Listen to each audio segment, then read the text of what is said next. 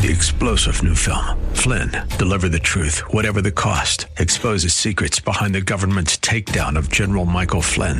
Flynn knew what the intel world had been up to. He ordered the first audit of the use of contractors. This set off alarm bells. He told the truth. He was the most dangerous person for Donald Trump to hire. They had to get rid of Flynn. Flynn, Deliver the Truth, Whatever the Cost. Available now. Watch it today. Go to Salem Now dot com. Salem Now dot com.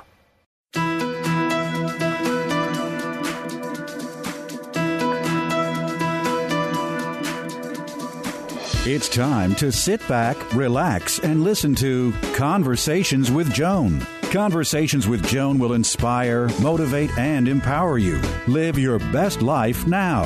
Listen, learn, think, and decide. And now, here's your host, Joan Herman.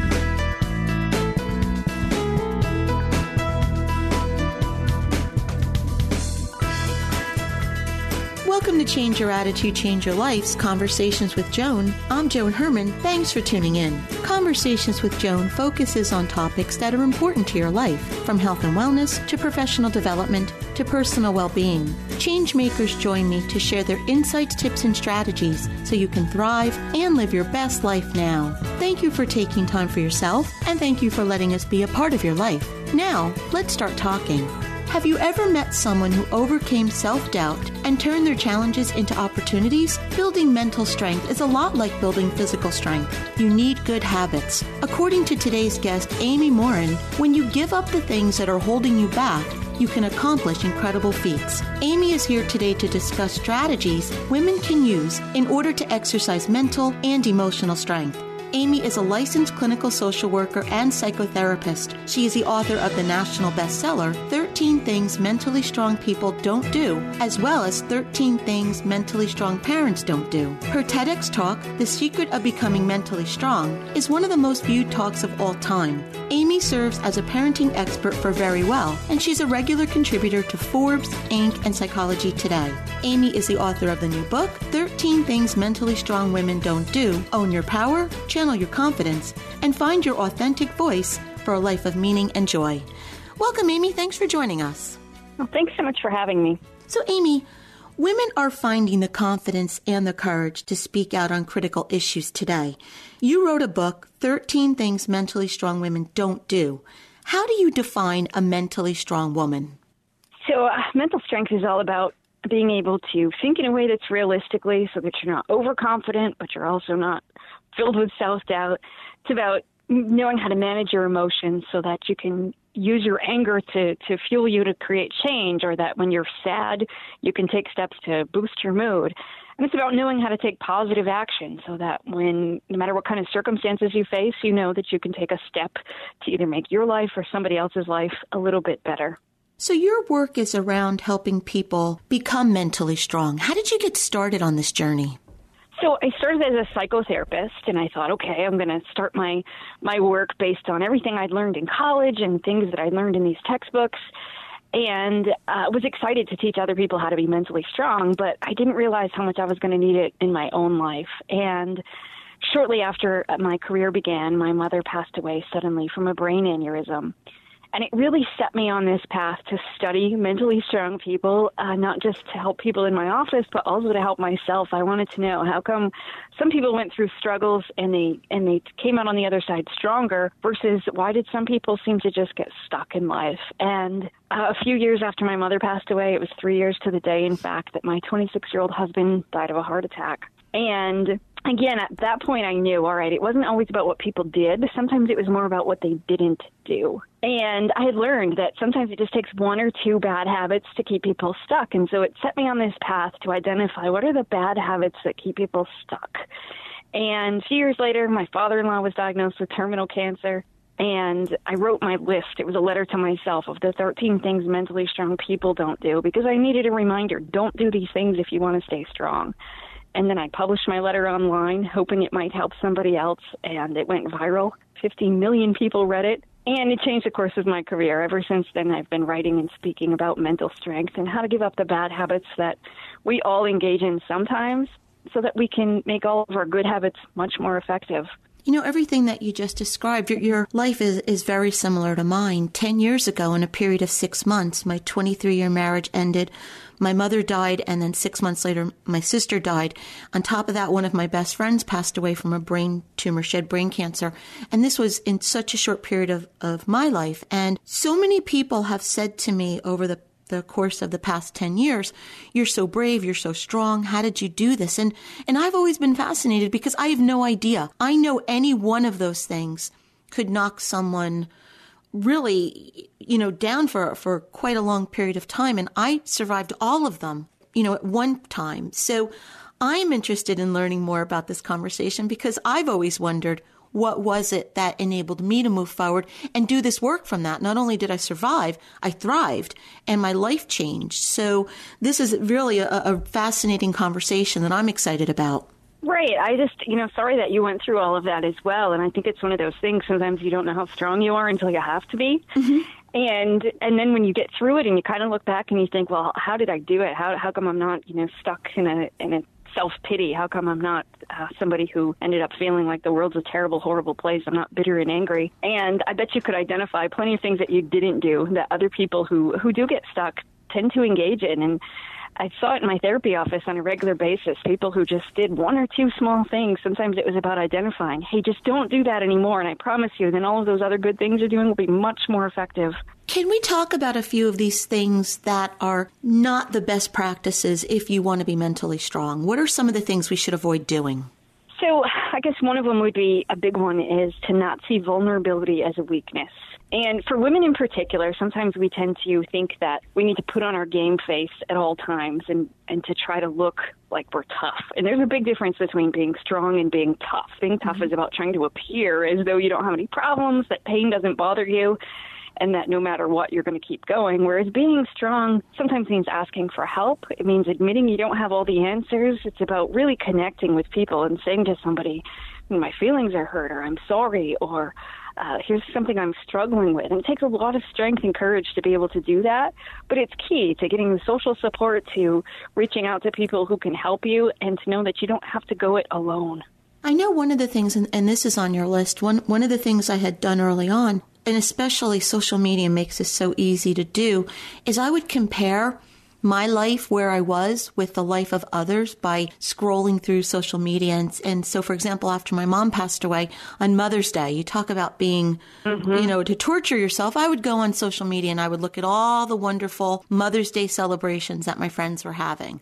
And if you get into the practice of doing those types of things that I call self-torture, I could see how that could be a behavior that would keep you stuck.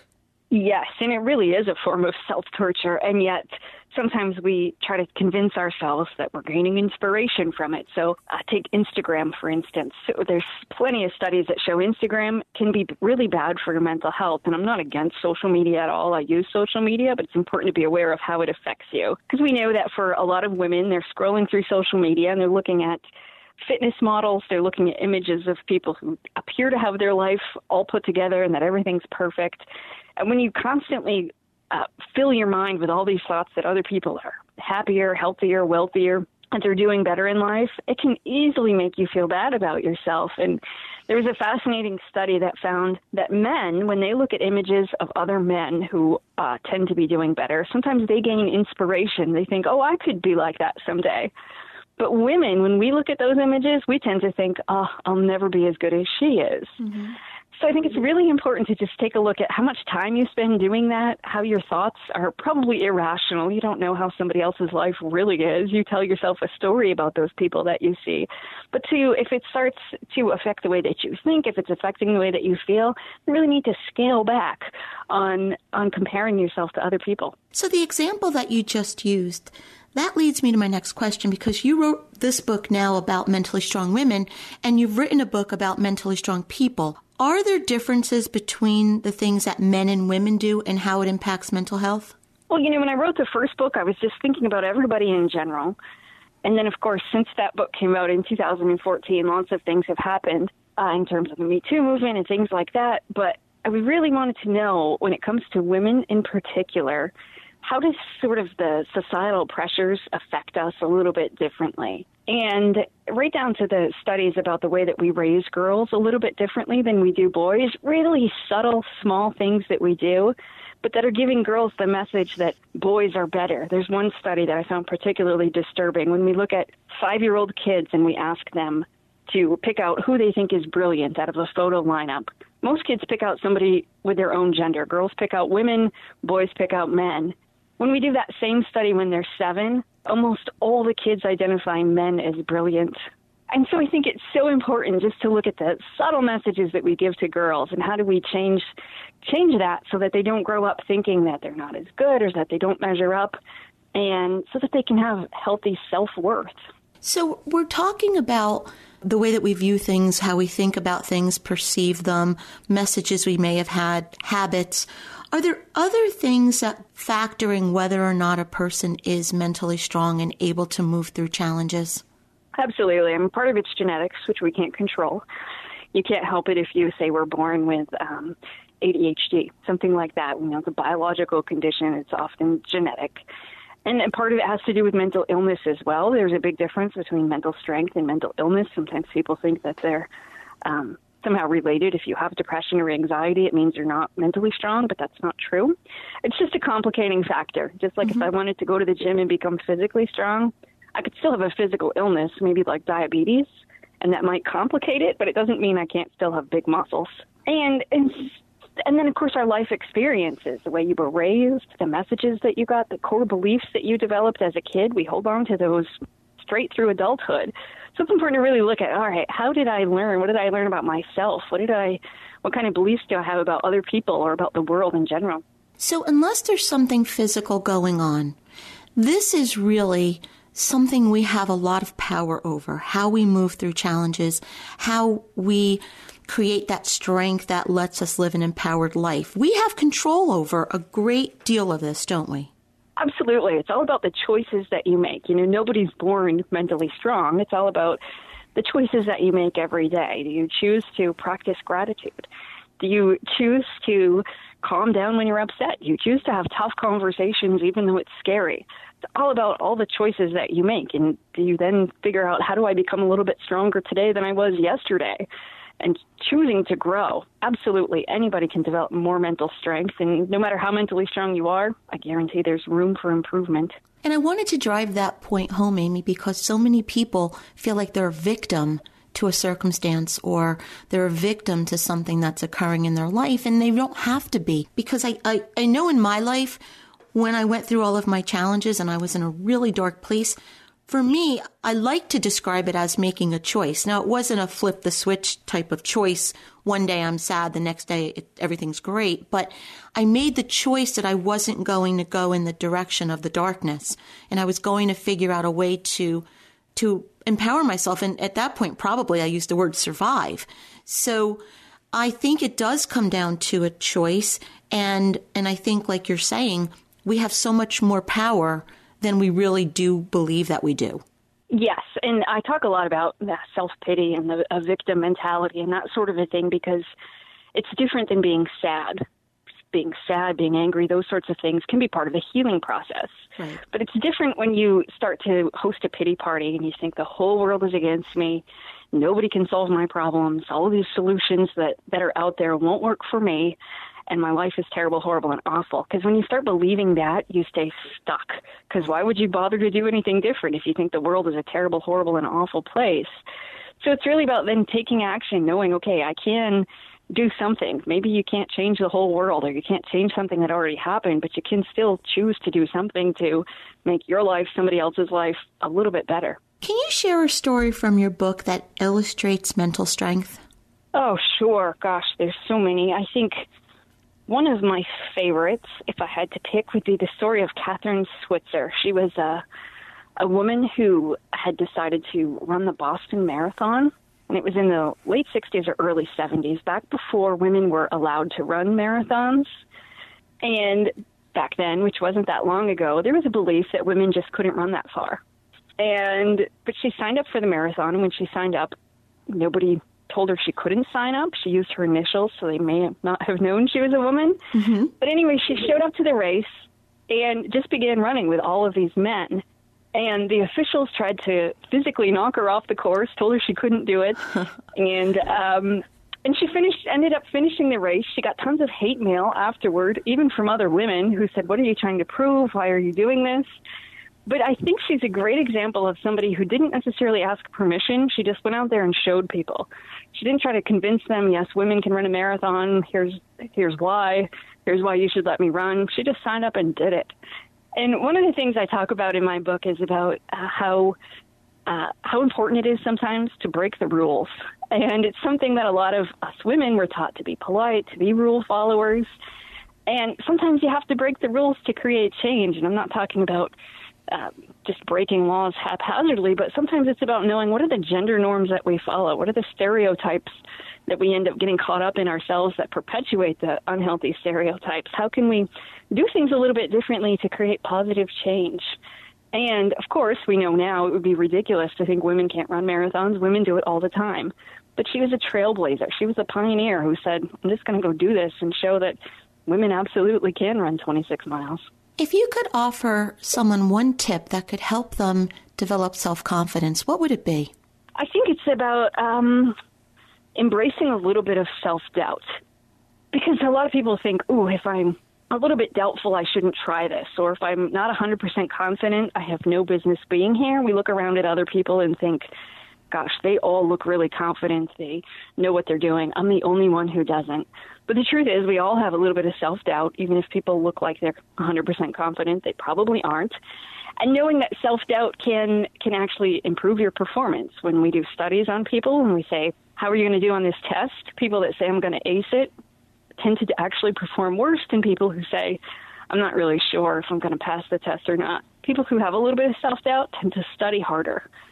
So it's one of the things to know that self-doubt isn't a bad thing. Just embrace it and use it to fuel you to do better, and to know that sometimes you just have to act brave to then feel brave. So just get out there and do it. The best way to build confidence is through practice and action, not just sitting on the couch wishing you felt more confident.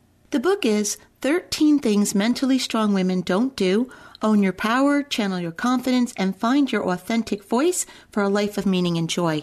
If you'd like to get more information about Amy and her work, you can visit amy morin l c s w dot com.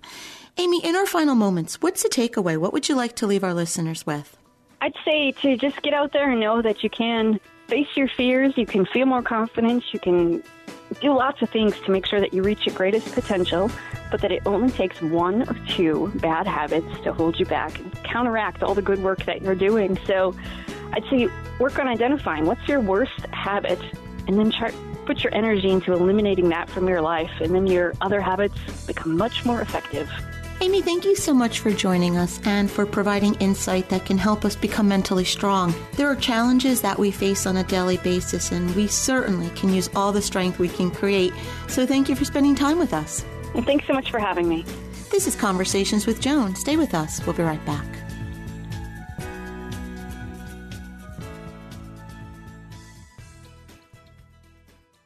How much can the right foods do for you? A lot more than weight control. The right foods can increase your energy, improve your outlook, and strengthen your body's natural defenses. What foods can do all that? Primo Health Solutions will show you using metabolic typing. This remarkable program lets your body tell you what it needs to work best. Call them today at three four seven, nine oh three, seven oh three oh. That's three four seven, nine oh three, seven oh three oh. Or go to primo health solutions dot com. Using metabolic typing, Primo Health Solutions will let your body work best. Soul by Rain is produced from various seed flowers. Its primary ingredients hail from the black cumin seed and the black raspberry seed. These two combine to provide a powerful antioxidant barrier against the devastating effects of stress. Soul by Rain has been hailed as one of the most important anti-aging antioxidants ever discovered. Soul is an anti-inflammatory, and it helps prevent and repair radical damages for a healthier heart. Get your soul by calling your rain partner, Elmina Ziza, at nine seven three, seven two two, one one five four. Calm, vitality, mindfulness. We all want them, but they seem so hard to attain. Escape the stress and frenzy of the city streets. New York Open Center offers courses, trainings, and a vibrant community to help you start your journey for a more balanced and healthy life. Visit our website at open center dot org for more information. Stop by our cafe and bookstore for all your wellness needs. Find your center at thirtieth and Madison.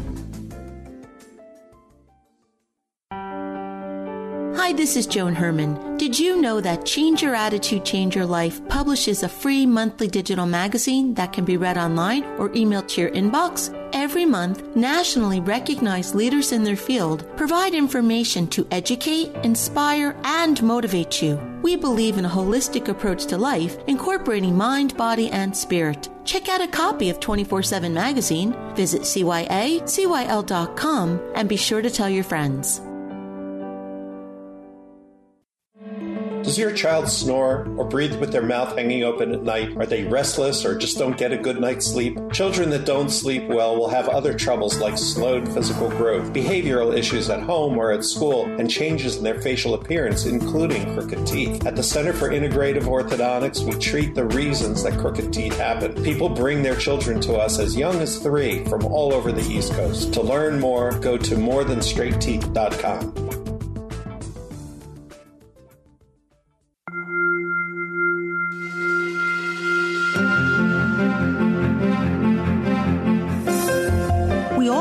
Live a happy, productive life, but sometimes we just need a little help. Our Coach on Call experts provide strategies to help you live your best life now. Joining me today is Harriet Cabelli, a social worker and positive psychology coach who helps people grow through their challenges and rebuild their lives with renewed meaning and joy. Harriet is here today to discuss developing a growth mindset. Welcome, Harriet. Thanks for joining us. Hi, Joan. It's great to be on your show. Harriet, we hear a lot of talk today about the fixed and growth mindset. Explain the differences between them. So, uh, okay, let me just start off by saying that the person really who we have to credit towards this whole idea of a growth mindset and bringing us into this world of what this is, is um, a psychologist out of Stanford University, and her name is Carol Dweck. And she has done many, many studies and has basically brought brought this idea of a growth mindset into the mainstream. So let me explain a little bit. The fixed mindset is what we've all been raised on. When we were in kindergarten and we and our parents took us for those I Q tests, and then it became almost like engraved in stone. Ah, this is their intelligence, this is their I Q. This is it for life. In a nutshell, that's what the fixed mindset is. It's a belief that our basic abilities are fixed, are set, and fixed, and that there's not real work on developing further because this is what it is. As they say, it is what it is. Mm-hmm. The growth mindset is kind of the opposite. It says it, it, it's based on the belief that learning and our abilities, they grow. They grow with time. They grow with practice. They grow with experience. It's kind of like combining a talent and hard work. You know, they'll say that that um, Beethoven, it just wasn't, or all of these famous artists and musicians didn't just, yes, they obviously have innate talent, but it took hard work and practice. And what's the, the magic number that they say is ten thousand hours of hard work and practice to really excel and get somewhere. Now, we're not all endowed with a talent, a specific talent, but we can all build and grow our abilities. And there's a new word that's that's sometimes attached to it, and we say, oh, I haven't learned it yet. Mm-hmm. I haven't gotten there yet. And that yet, even though it's one word, is very powerful because it's not limiting. It's expansive. So that's basically the difference between the two. The fixed mindset will say, eh, I'm either good at it or I'm not. You know, when I'm frustrated, I, I just kind of give up. The growth mindset will say, challenges will help me to grow. I can learn to do something better than when than what I was doing. In other words, there's always that ability to improve. I may personally never be great at technology. That's not my forte. But each time I learn a new piece, I'm better at it. Mm-hmm. Doesn't mean I'm going to be the whiz, but I'm better than I was last week. So that's and basically I wish, the difference. Well, and I wish everyone understood this because oftentimes, I mean, I know growing up, kids were labeled a certain way, or we tend to, like you said, believe that there are things we can never accomplish because we're not that type of person. So by having more of a growth mindset, how can that enhance our lives and help us live better? It, it's a wonderful question, and it's so powerful because, again, if we buy into this idea of a growth mindset, which I think is, is all the proof is there to, to, to see the, the, the richness of it, we will open ourselves up to more possibilities and new opportunities. We'll take more risks. We won't be afraid to fail. We'll welcome criticism to improve because we'll say it's not just, oh, That's that's the way I am. I can't mm-hmm. help it. You know, that attitude of, well, I can't help it. That's how I was born. This is just mm-hmm. me. Right. It's the antithesis of that attitude. It's saying, I can do better, and I can learn from my failure, and I can get back up, and I do like to try new things, because what's the worst that's going to happen? I won't be great at it? Okay, so I won't be great at it. But then the world opens up to us in terms of possibility. And and then when we do fail or we do or we don't get that interview, we don't go home and put our covers over our head and say, that's it, I'm done. There's no easy giving up when you aspire to that growth mindset. It's okay, I, I, I didn't get that one, I failed, I didn't get it, I'm going to try again. What do I need to do to make it happen or to get a little bit closer? In other words, the failures don't set me back. Or they may set me back, but they don't keep me back. Right. The failures are a learning tool. What can I do differently next time? It's an opportunity to grow and to learn. And challenges will help me grow. And feedback, even though I may not like it, may hurt my ego. But if I want to improve, that's the only way to do it. So, and, and, and there's a lot around the character strengths of persistence and stick-to-itiveness.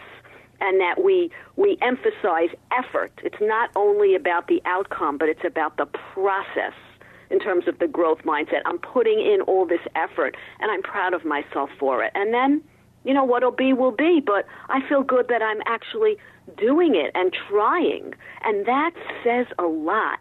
That will keep us, you know, to keep going. That'll keep us On, on track to keep going as opposed to giving up. And when we keep going, we know what happens. Eventually, we do well. Harriet, thank you so much for being here. I am such a firm believer in the growth mindset. And, and as you said, it, it does give us endless possibilities in life. If you would like to learn more about Harriet and her work, if you would like to learn more about this topic, you can visit Harriet's website, rebuild life now dot com. And as always, to hear more from Harriet, you can visit our website, cyacyl.com slash Harriet. We'll be right back.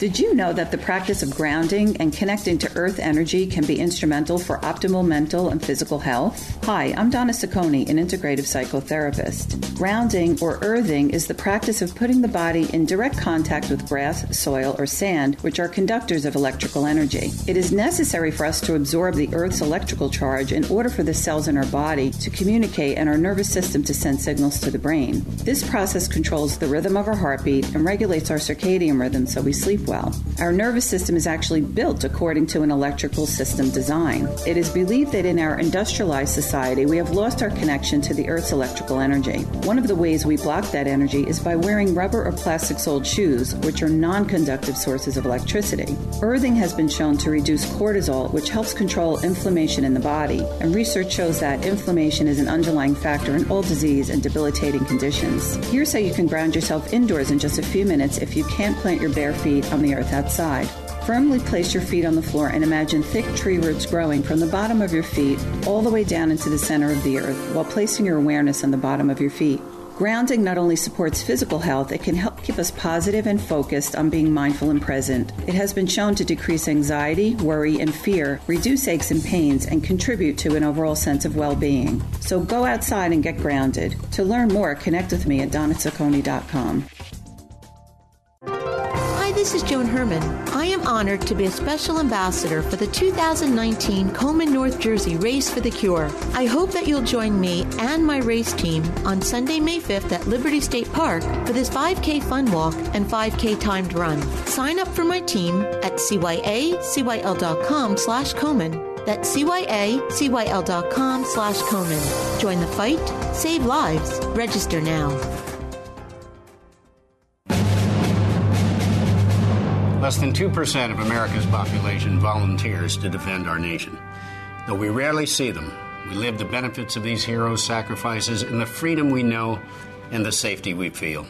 Each and every day, the Gary Sinise Foundation serves our nation by honoring our defenders, veterans, first responders, and their families.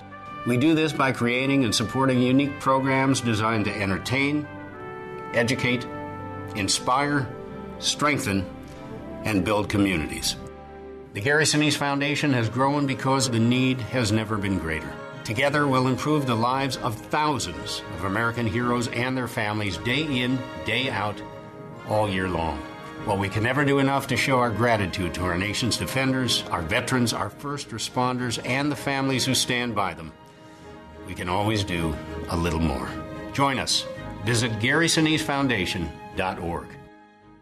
This is W N Y M, Hackensack, New Jersey, New York City.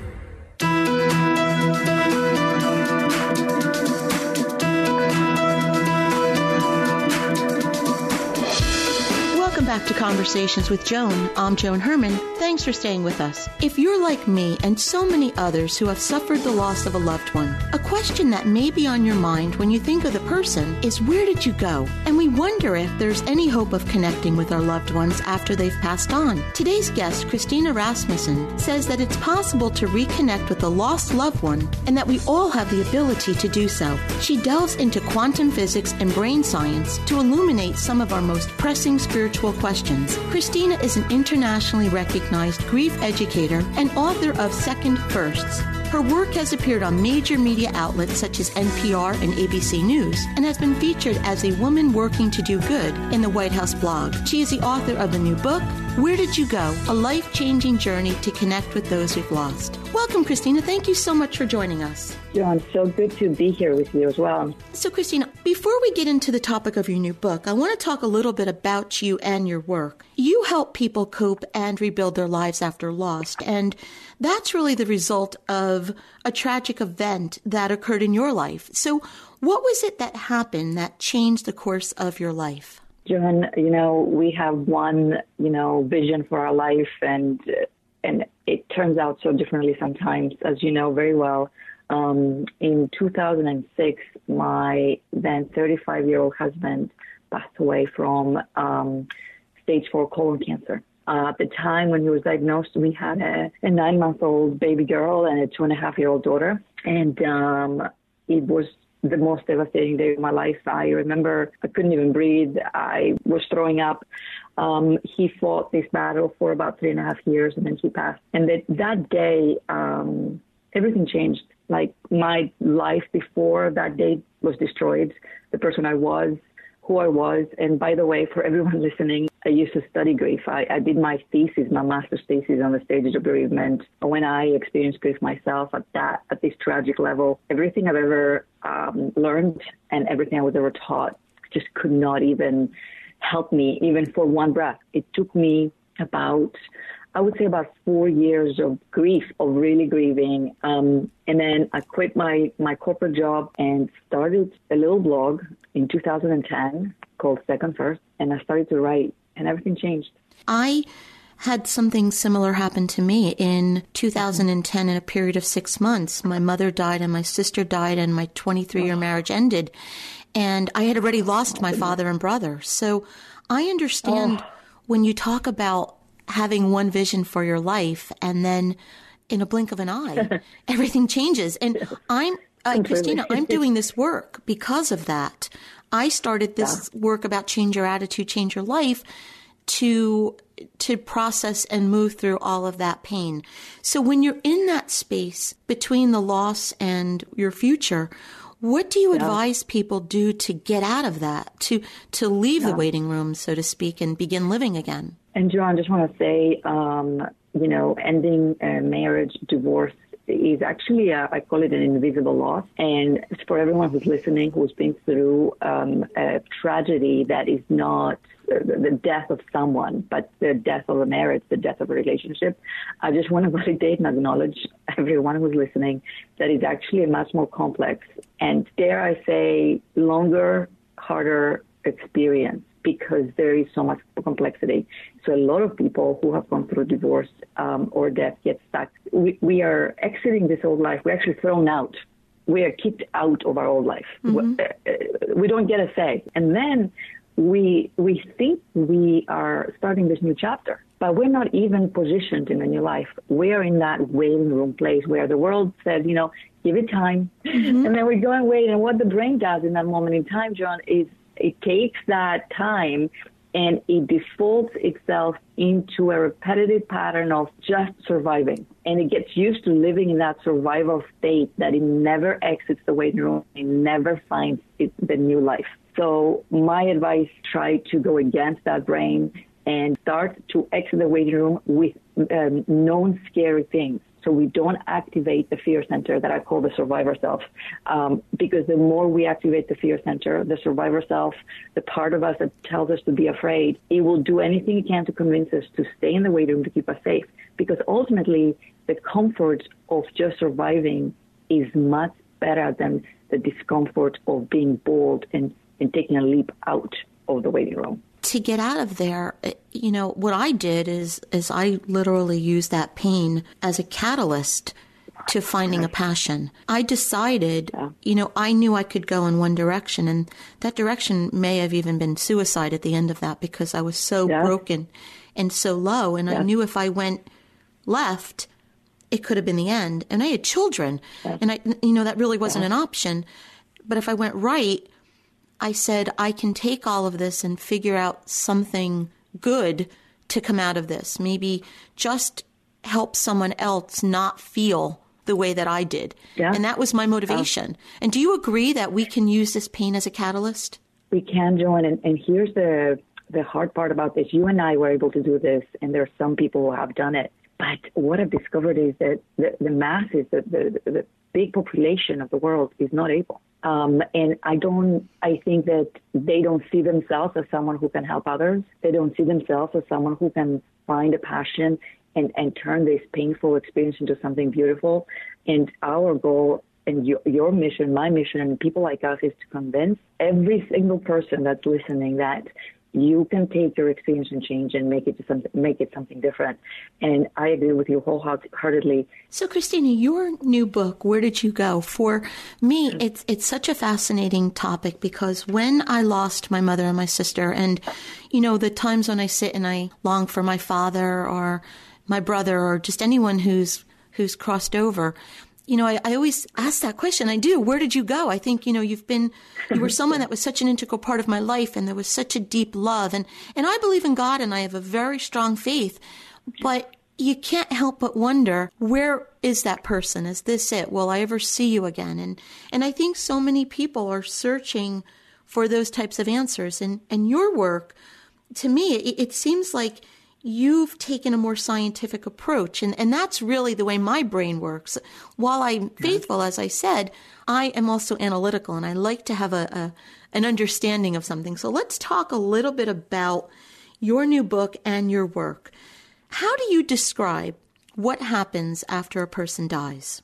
And, and also, Joan, I want to say thank you for, I'm also, uh, I believe in God, and I'm glad you said it. But when, when my, my husband died, I think the shock of, you know, one moment, as you know, they're here with their whole personalities and everything, and then they're not. Right. And they're not just not a little bit. They're not at all. It's like they're gone somewhere.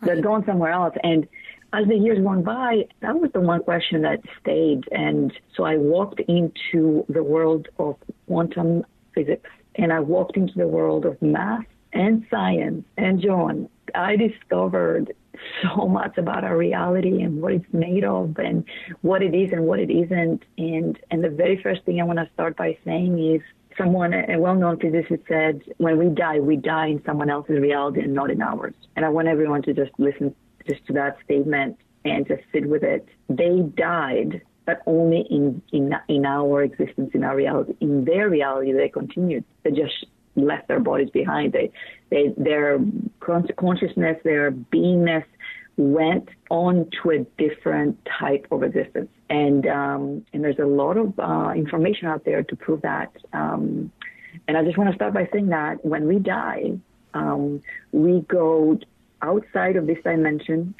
and this dimension is based on time and space and location.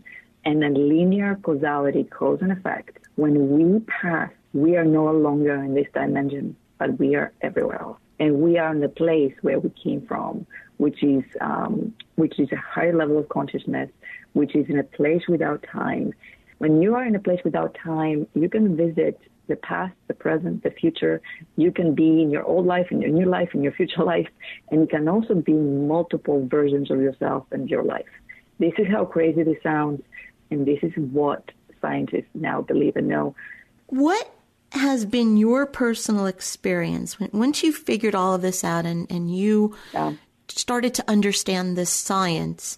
What has been your experience in communicating with someone that you've lost? Um, you, I created um, a process. I took all of the facts and things that I've learned in my research and literally uh, created a step-by-step experience to see if I could access the consciousness of the person I've lost.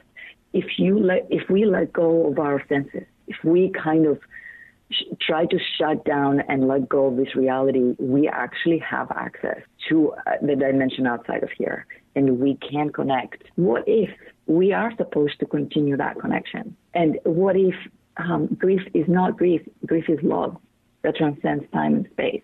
Because the one thing that continues after someone we love dies is the love for them. Mm-hmm. And the, the love for them doesn't go away when their body's not here. Christina, how has this process changed your personal relationship with death? I'm not afraid of death. I feel like I know more about it now than I ever did before.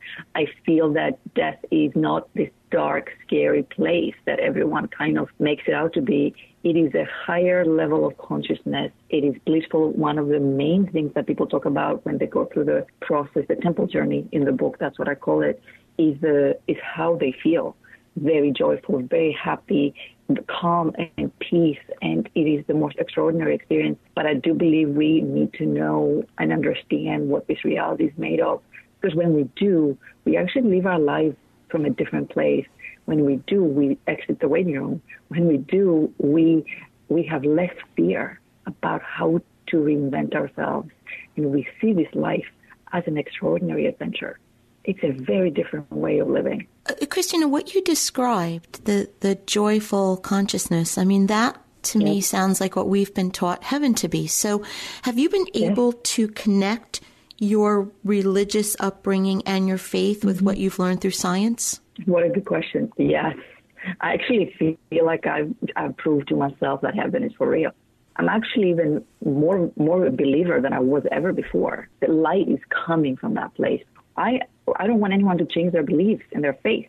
I actually want you to know that this is even, uh, your faith could be even strengthened from understanding that there is an intelligence behind math, behind how the universe is made of, the numbers, the formulas, the, the, the vibrations, the music, the sounds, the energy, the atoms, the particles. Joan, it is a beautiful world out there. It really is. The book is Where Did You Go? A Life-Changing Journey to Connect with Those We've Lost. If you'd like to get more information about this topic, if you'd like to learn about Christina's process, you can visit Christina's website, christina rasmussen dot com. Christina, thank you so much for joining us. As I said in the beginning, I think this is such a fascinating topic. As someone who has gone through tremendous loss and, and has lived for years experiencing grief, I think by educating ourselves on different schools of thought, that's where we get empowered. So I, I really do think that this is, um, it's just such a great topic for someone to do some research on. So thank you for joining us. Thank you so much for having me, Joan. I really enjoyed our conversation. This is Conversations with Joan. Stay with us. We'll be right back. Energetic patterns are everywhere, in homes, workplaces, supermarkets, and even places of worship. What most people do not know is that these energetic patterns can affect our lives on a spiritual, physical, mental, and emotional level. For example, if you are generally a happy, healthy, and positive person, the energy released from you would be a higher vibration. On the other hand, if you are an unhealthy, unhappy, or negative person, the energy released from you would be of a lower, dense vibration.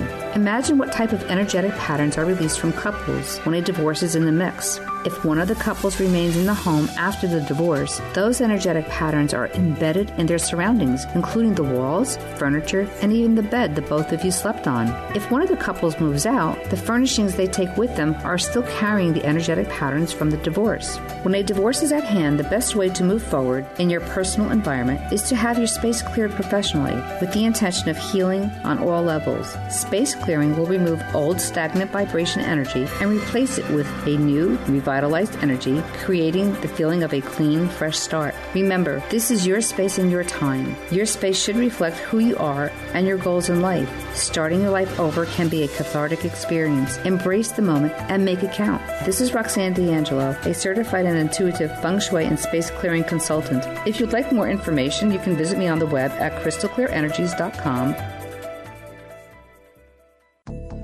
How are thermograms different? Hi, I'm Lisa Mack, certified clinical thermographer and founder of Lisa's Thermography and Wellness. Mammograms look at anatomical changes in the breast as they detect lumps, masses in the breast tissue.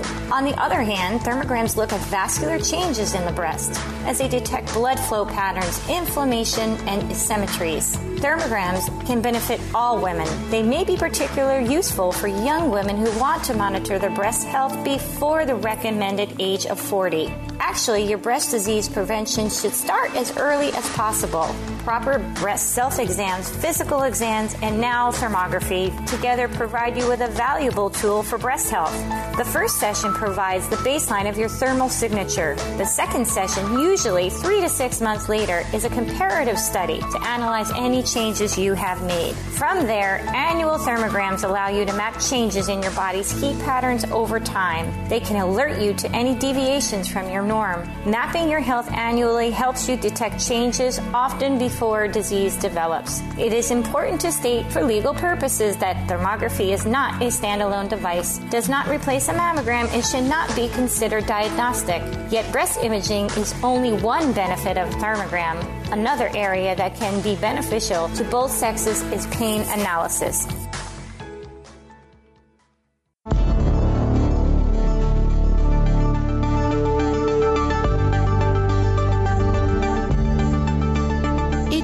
To your health.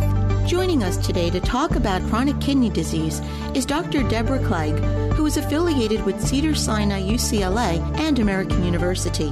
Doctor Kleig is the lead study investigator on plant-based diets in people with chronic kidney disease. Welcome, Doctor Kleig. Thank you so much for joining us. Thank you so much. Doctor, with so many diets and eating plans that are available today, it's difficult to know which is the best to follow for maximum health, but for those with chronic kidney disease, making the right diet choice is critical. Before we talk about that, first tell us about chronic kidney disease. What is it? So chronic kidney disease is basically a, a gradual loss of kidney function. Your kidneys are responsible for maintaining normal balance within our body, and as the kidneys lose their function, toxins can stay in the body, and this is associated with some different types of disease risks. Who is most at risk? People who have high blood pressure or people who have diabetes or cardiovascular disease are individuals who those types of diseases can actually impact the kidneys and cause the kidney function to decrease.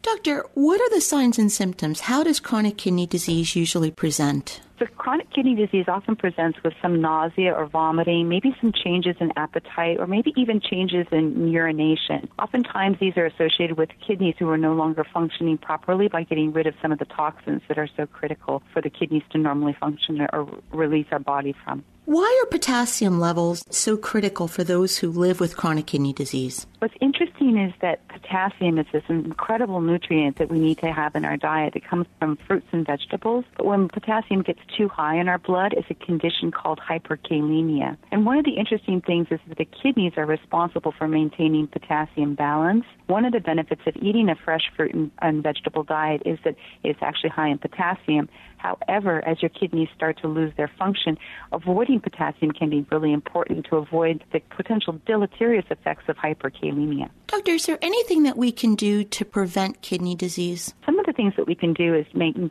sure that our blood pressure is well controlled, avoid some of the salt within our diet, so we're avoiding some of the, the hypertension, also maintaining our normal blood sugar by avoiding diabetes, and also keeping our overall cardiovascular uh, function in check. Also, eating a fresh fruit and vegetable diet actually can protect the kidneys. What types of tests should our doctor be doing to make sure that our kidneys are functioning properly? Your doctor will make sure that your kidneys are functioning properly by taking blood tests as well as monitoring your urine for different types of, of products. So keeping in close contact with your physician, if you happen to be an individual that has hypertension, diabetes, or cardiovascular disease, or even a family history of chronic kidney disease, it's really important to keep in touch with your physician so they can monitor your kidney function.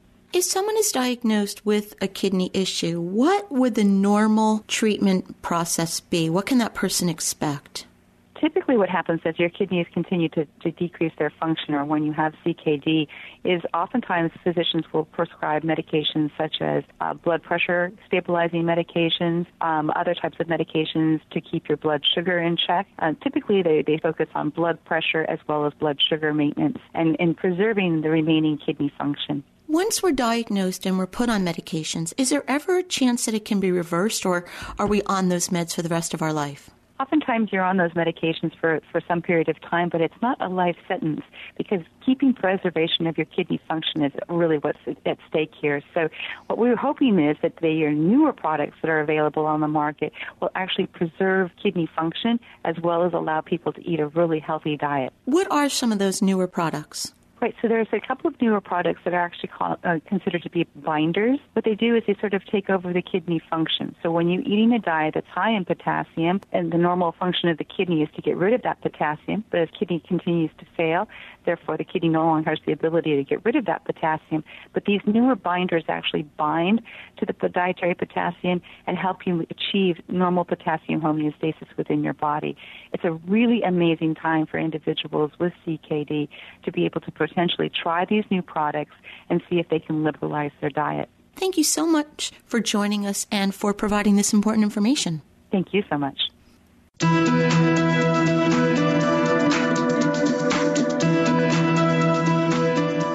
That's it for today's show. Thank you for joining us. I hope you found the show informative. At Conversations with Joan, we believe that knowledge is power. Take what you've learned, apply it, and live your best life now. Remember that the information provided are the opinions of our guests and should never replace the advice of a professional who knows your personal situation. If you'd like more information, visit our website, C Y A C Y L dot com. That stands for Change Your Attitude, Change Your Life. While on the site, listen to past shows on demand, read our digital magazine, take part in the book club, check out our team, and be sure to follow the show on social media. Until next time, this is Joan Herman. Thanks for tuning in.